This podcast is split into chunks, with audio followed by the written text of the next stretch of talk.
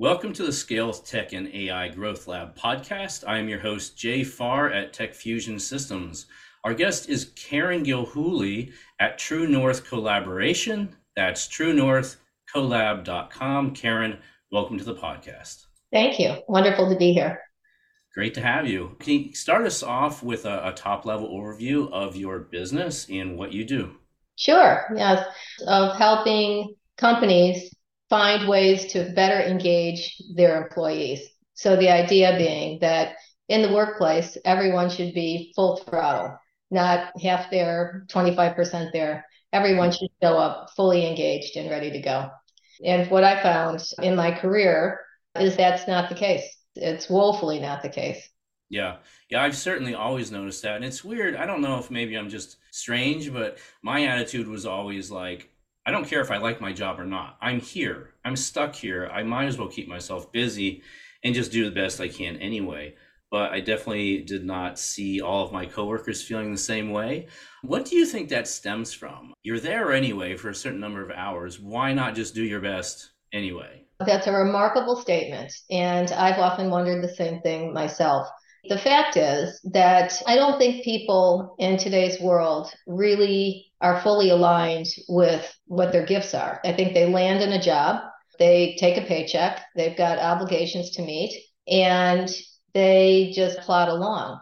And if you're in one of those jobs, it's it's interesting because there's always something that you can do to turn that dial a bit so that it actually becomes a much more pleasurable experience, whether that's thinking the first thing is you can think about it differently, obviously, but maybe there's a different approach or a different way to collaborate with people or different ways to solve problems, whatever it might be. The fact is that until you become dialed in, it becomes a it's a chore. It's actually a four-letter word in many people's books. And it shouldn't be that way. It really shouldn't. And if mm-hmm. if approached correctly, work should actually be a joyful expression of who you are. I know that sounds a bit Pollyannish, but that's actually how I do think of it. And I've worked in environments where that's quite possible. It certainly but would it, be it, nice, wouldn't it? Let's start there. Let's pause a minute in talking about whether or not that's practical. Let's just agree that would be a nice thing if we could have a little bit more enjoyment in your work since you have to go there anyway. A hundred percent. And if you want to understand the statistics, they're quite alarming. Less than a third of the people in the United States love what they do. So I want you to think about that for just a second. Two thirds of the folks that are out there trudging to work every day either are asleep at the wheel or absolutely loathe what they're doing. So for the folks that are engaged, operating in that kind of an environment, it's oxygen out of the room. Who wants to go to work in that kind of a place? So the options for a company are to either continue to ignore it and, and hope that it gets better by itself, or to actually take some action, which is really not all that hard to do. It's not.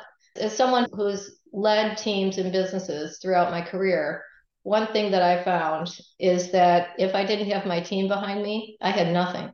It didn't matter how great my product was. It didn't matter how strong my messaging was. It didn't matter.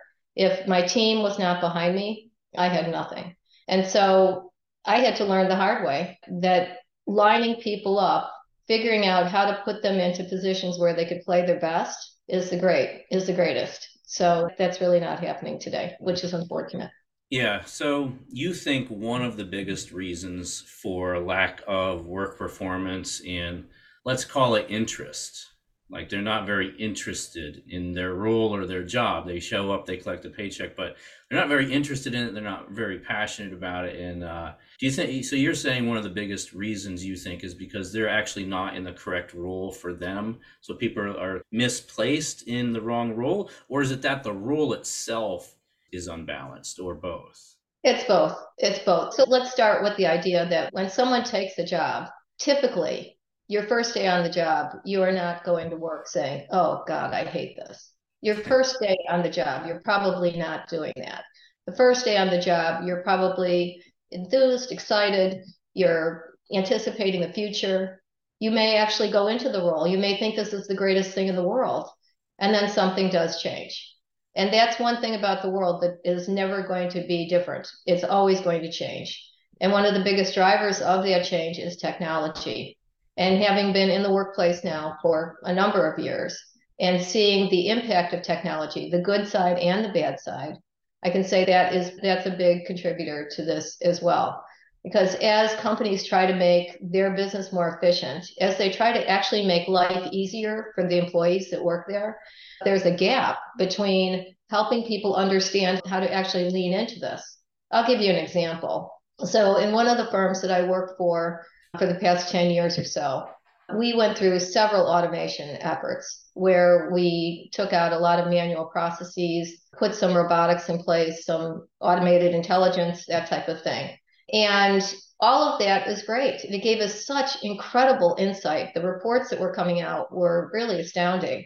But yet, helping people understand first of all not to be afraid of it it's not this is not an effort to completely eliminate all the people in the workplace this is about making things better and freeing things up so that you can actually do higher level types of things but getting back to the output and this example I can remember having conversations with people about the reports and the MI that was being produced by these new systems and the fact that people were actually pushing away from it. Oh, I don't want to look at that. I don't want to look at that. You have to look at it. And even if it's bad, even if it says terrible things, to know that, to know where you're at gives you the ability to be able to go in then and start to correct it.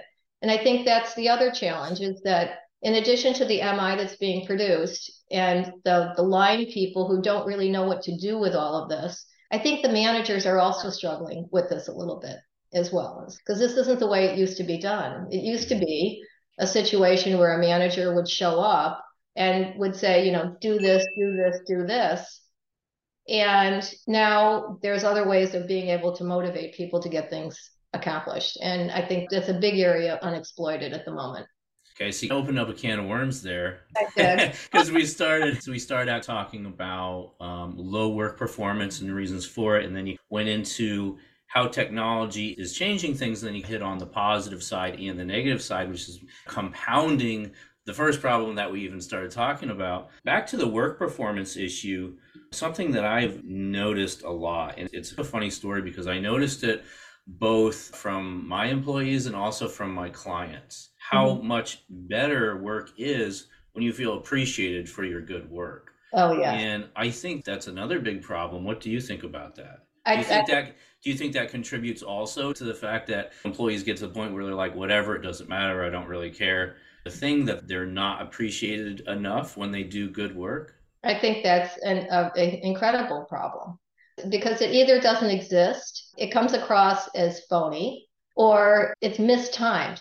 If you've just come off of a big project where you've really been full throttle and you've really put everything on the table. You've been working weekends, you've been working well into the night, and you get something over the line. I think it's I think it's a common expect a human expectation that there would be some celebration or recognition of that. But yet in many organizations, predominantly because the time pressures have grown bigger than anybody has ever faced before, that it becomes like whatever, we'll get around to it. Or that great performance that we're talking about more and more is become less exceptional and more expected. So it's one thing to do an exceptional job because you want to do it and you feel compelled to do it and you feel drawn to do it. It's another when it's expected of you and it just gets thrown into the laundry basket with everything else. So I think recognition absolutely is something that needs to be done. It has to be genuine, it has to be timely, and it has to be re- related. A pat on the back today really doesn't do it, but you know, actually recognizing the effort that somebody puts in makes a huge difference in my mind.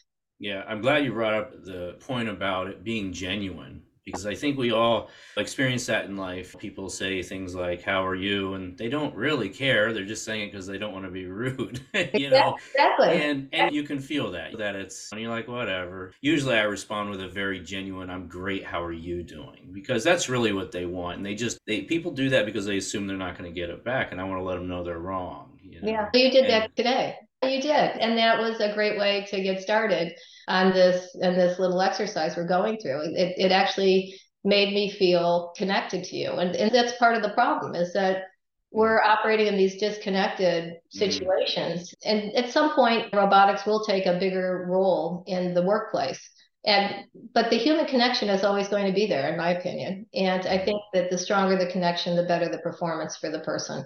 Yeah. And you mentioned this earlier when we were chatting before we started. You mentioned something along the, the line of the disconnect between human connections and how AI and technology is on one side making it better, on one side making it worse. What do you see? You've been in this field of helping businesses for some time, it's your profession. I see a lot of positive signs in talking to people that I think this is becoming uh, more of a topic of making the workplace better, better human connections, ones that are real, that actually matter. I think this is more of a conversation than it ever has been before, despite the fact that some people like to say technology is making it worse. And I think there are some negative sides to technology that maybe could be blamed for a little bit of this, but it's also making it better. So maybe it's a wash at the end. Um, but what do you see happening as far as a trend? Do you think it's getting better at all? Do you think it's a slow progress? Do you think it's staying the same? What What are your thoughts? Technology has been with us for a while now, and I think that there was a lot of fear. People, by their nature, don't necessarily lean into change. And most people find change great as long as it's not happening to them. Ask anybody on the street, what do you think about this? How do you feel about change? Oh, it's great. What how about if we make you change? Oh no, go change somebody else. so I think that there that this whole change process has been with us. People are gradually leaning into it more and more. But now because it's been with us for a while and the speed of the change is increasing, I think that people actually are starting to see some of the benefits of it. For example, in my workplace, I mentioned a, a few minutes ago, there were a lot of mundane tasks that people were doing, things that were actually draining the souls out of folks, stuff that nobody wanted to do.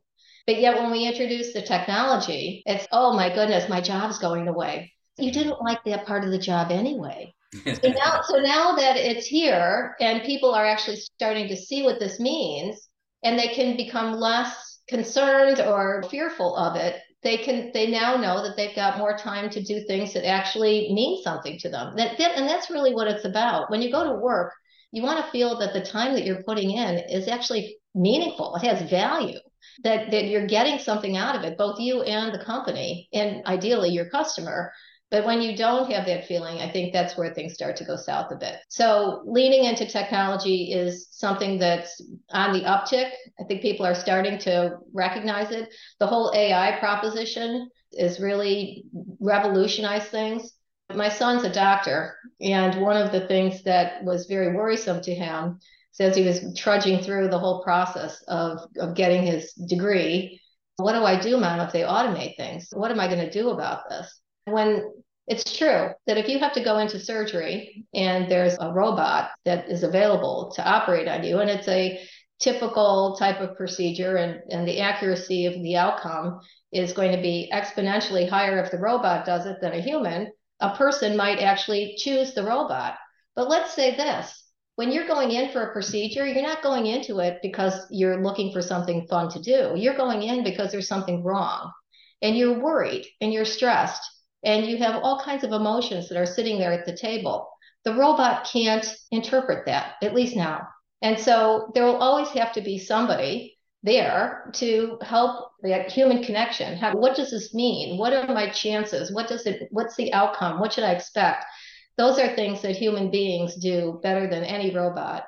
And because we're so unique in every aspect of our life, trying to replicate that into an AI model is going to take a very long time, in my opinion. I could be wrong. 10 years from now, if we look back on this podcast and there are no human beings left, I guess I'll be proven wrong. but, but, I don't think so. Yeah, who, who knows? But I'm glad you brought that up. That's a really important point that you made, which is, and we experience this in our practice with our clients where sometimes we do get a little pushback from clients. Oh, you automate things we don't know. You can't automate everything. And I'm like, listen, I never said you should automate everything. You absolutely should not. Some things should not be automated.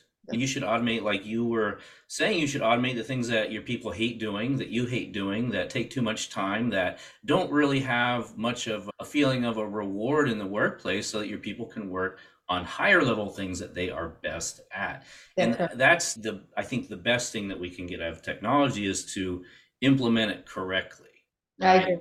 I agree. And it's not a perfect process. Some people do try to automate some things and put in a robot here and go, it didn't work quite as good as we thought. Let's go back, you know, to the other way. But overall, it is a, a very big improvement. And the thing that I would encourage people to do is to cut your emotions out of it because technology is coming, AI is coming, whether you like it or not. It doesn't matter what you think about it. So it's coming and it's already here, even though it's pretty new. It's in the early stages, but it's coming in a big way. And so the only thing that we really can do is prepare for it and understand where our place in life and in the marketplace really needs to be to maximize our time here on planet Earth. So if you are someone doing something that's likely to be replaced by automation in the near future, you need to make some plans. And if you don't, do.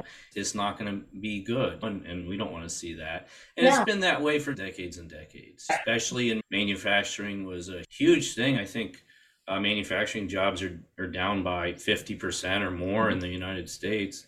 And so a similar trend is going to happen with the new technologies that come out, but we have to just understand it and implement it in the right way and plan accordingly. Yeah.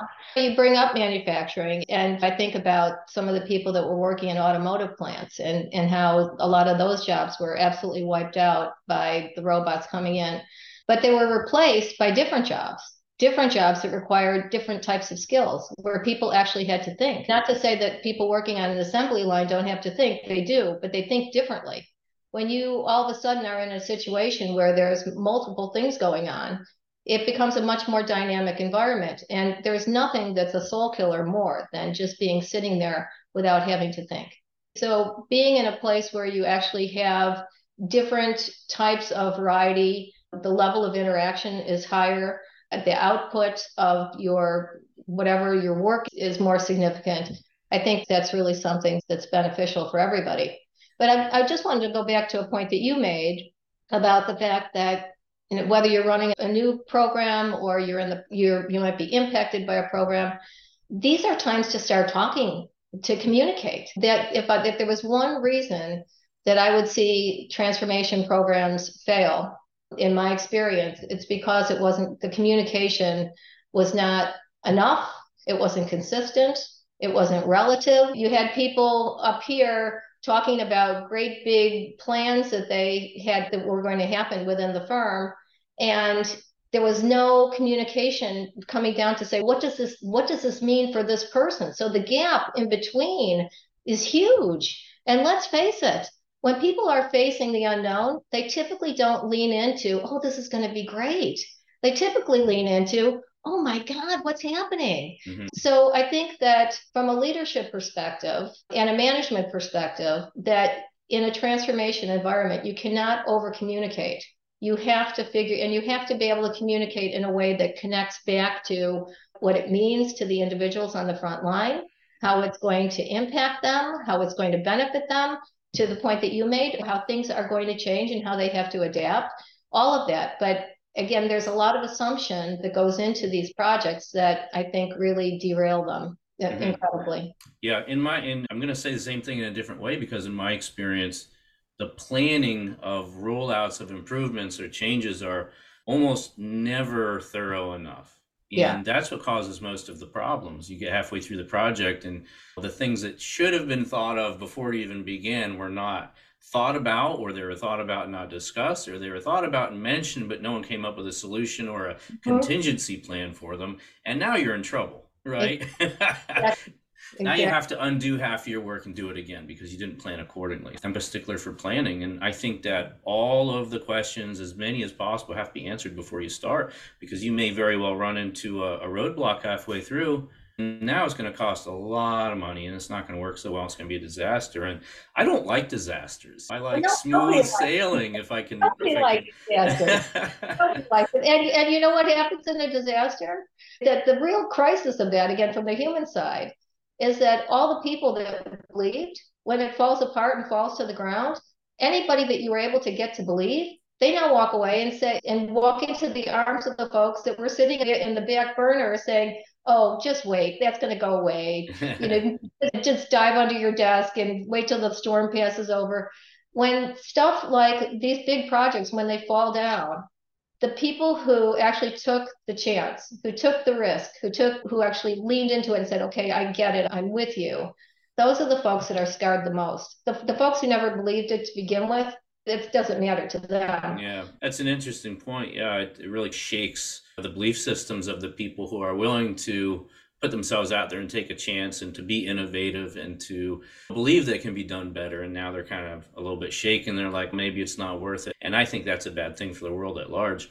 Let's can we talk a little bit about your clients and what kind of businesses you work with, and maybe a couple uh, practical examples of, of how you help them and what kind of problems they have that you solve? Sure, absolutely. So most of my career has been spent in banking, and most people wouldn't think about banking being a big transformative environment. But believe it or not, it's one of the hottest places right now for technology. When you think about the way that we're our our society's changing, the way payments are moving, the way people are paying their bills, the way that companies are are interacting and accepting transactions or the, the payments for transactions all of that. There's a lot going on in the financial services space. And so that's where the bulk of my clients are in that space. But quite frankly, the things that I do are really available for anyone that's looking to get a higher level of engagement for the people that work there. So again, recognizing those facts that we talked about earlier, that only a third of the people that are coming to work every day love what's going on, uh, that leaves a huge opportunity to convert the folks that aren't. And that's where my specialty is coming in to sit down with the leadership team to first assess what things look like. So what is there, there's actually a measure that you can see that, so, that talks about how your workforce is organized and then what do we have to do to correct that? So, are you in a change environment? How do we make people more comfortable with that? What kind of interactive, in personal types of things can we do to make people understand what the change is going to mean for them and what the new world is going to look like? How can we simulate that through workshops and experiential exercises and that type of thing? So that's a lot of what I'm working working with. The second thing that I'm working with is the the metrics that go along with this. I, I briefly mentioned this a few minutes ago. Seeing are you on track? How is the change settling down on the ground? The way I look at it is transformation by itself is like the air that you're breathing. It's something that's happening, but it's happening to something. So what is it actually that you're engaging with what is it that's happening on the ground that you need to be better or faster or sharper or smarter? What is that? So, how do you get people to actually see what's improving?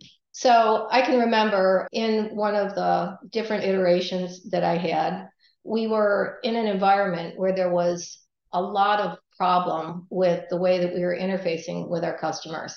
And instead of the typical, let's put the managers over in a corner and have them bang it out on a piece of paper and then come out and just tell everybody what they're going to do to fix it. Why not bring everybody together? So, this is one of my favorites. We actually ran a program very similar to Shark Tank. And so, what we did is we said, okay, we've got these problems. Everybody knows what the problems are. So, in your various area, whatever function you might be, think about them and then let's come up with some ideas and let's go through a series of pro of presentations where we we talk about what we think we might be able to do and we'll pick the ones that are the lead ideas and we'll vote on this. And we did this and it was fun. It was one of the first times that for me in this particular assignment that i was able to see people actually get enthused about the idea of solving a problem because they were involved in it. It's different when you're it's happening with you as opposed to happening to you. Those are two very different types of things. Yeah, that's such an interesting exercise and it's funny because in the kind of high level engineering world of change and change management and innovation and all these fancy words that these enormous companies use to try to improve themselves. They come up with these very simple programs, like they let their employees make suggestions on a forum and they get voted on, and other people write entire books about this stuff. And it's we could just start at a very simple, practical point and say that a lot of times upper management doesn't really know what's going on down on the floor they think they do. In fact that's, normally that's... not. And so it's so funny that you say that. It seems so obvious to, to me but i it's clearly not obvious to everyone because that's not a normal that's not a standard thing is it? And yeah. when a company does that it's like a big deal and they're patting themselves on the back. And i'm thinking to myself that should be a standard i think to get everyone together everyone and have an open discussion about what the problems are and what the problems are and why the problems are there because there's so much each person has a different insight and different information and a different experience based on their roles and how long they've been there and which part of the business they're working on and, and things like that. And so it's a really i think it's the best environment to come up with some ideas and some brainstorming. And of course, you're going to have some bad ideas. That's how brainstorming works, and that's okay. Uh, yeah. You know? Because out of a bunch of okay ideas and a couple of dumb ones, you're going to have some really good ones. And um, it's just a, a discovery kind of phase where you can go, okay, we all agree that these are some big things that we have an opportunity to improve and let's start there. So it's so refreshing to hear that someone else sees that as well yeah.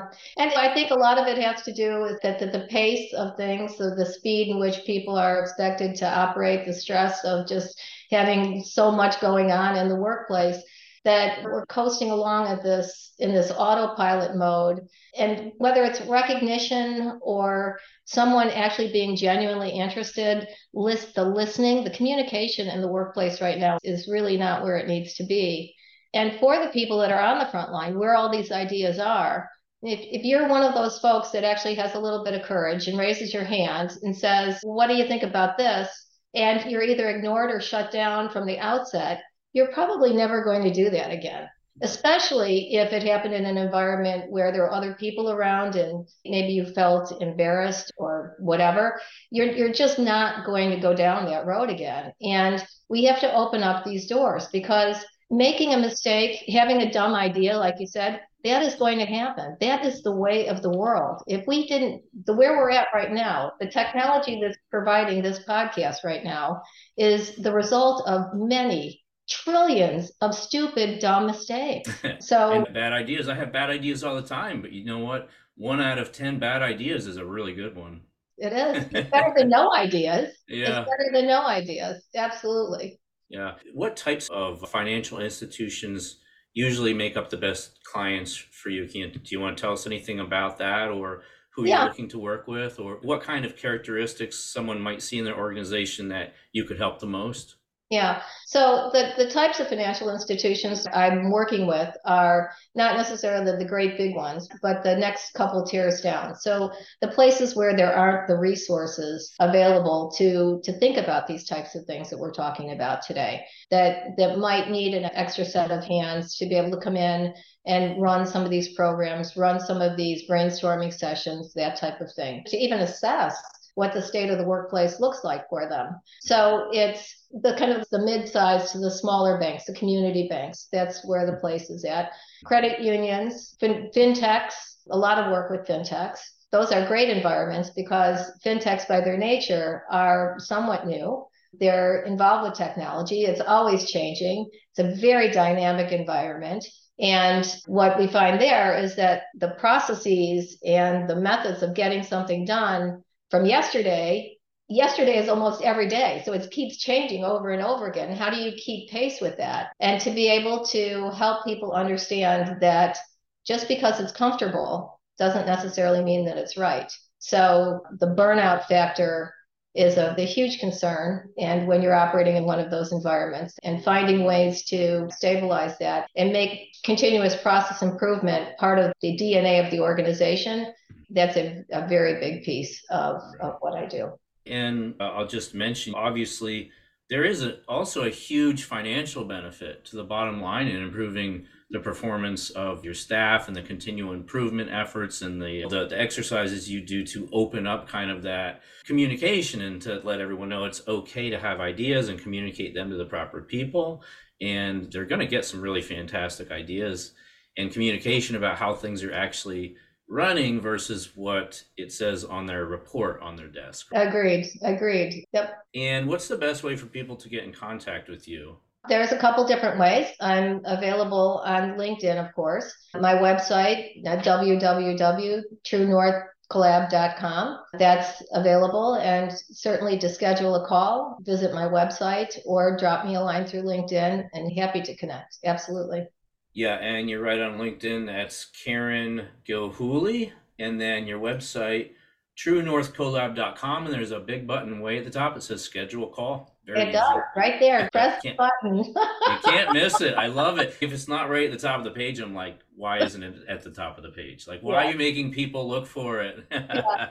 And I promise that if someone calls, I will not say when they say how are you doing, I will actually give a genuine answer. Yes. And we know that you will too. Feel free if you want to jump into anything else or, or hit any other topics we might have missed. But I will ask you uh, last question I have here for you. And okay. that is what advice would you give to other entrepreneurs looking to succeed that you wish you would have known when you started? Oh my goodness. We talked about this at the top when we got together, and it is a long road. It's a long road, and it can be really lonely. And what I what I wish I had known at the start of all of this is that it's the making of the mistakes that makes the difference. That making a mistake and, and going back and correcting it that's not a waste of time. That actually propels you forward. And to be able to do that with people out there who've gone through the similar journey, to reach out and ask for help. I have never seen such a collaborative group as people who are in this space trying to build their business. People have been genuinely helpful, collaborative, cooperative. It's just a completely different environment than the structured workplace that I've been part of for such a long time. It's mm-hmm. really been refreshing. And the last thing I'll say about it is being able to manage my time in a way that I feel drives value is really important. It's really important. Yeah, that's a fantastic insight and advice. And I also wished I would have known those things in the beginning too. Thank you for sharing that. It's a tremendous amount of value for anyone out there who's not started their journey yet, or maybe you're into it and you're having second thoughts. It's part of the journey. Keep going. You can get there. Karen, thank you so much for your time with us today. It was great to have you on the podcast. Thanks so much. Thank you. It was wonderful to be here. Thank you.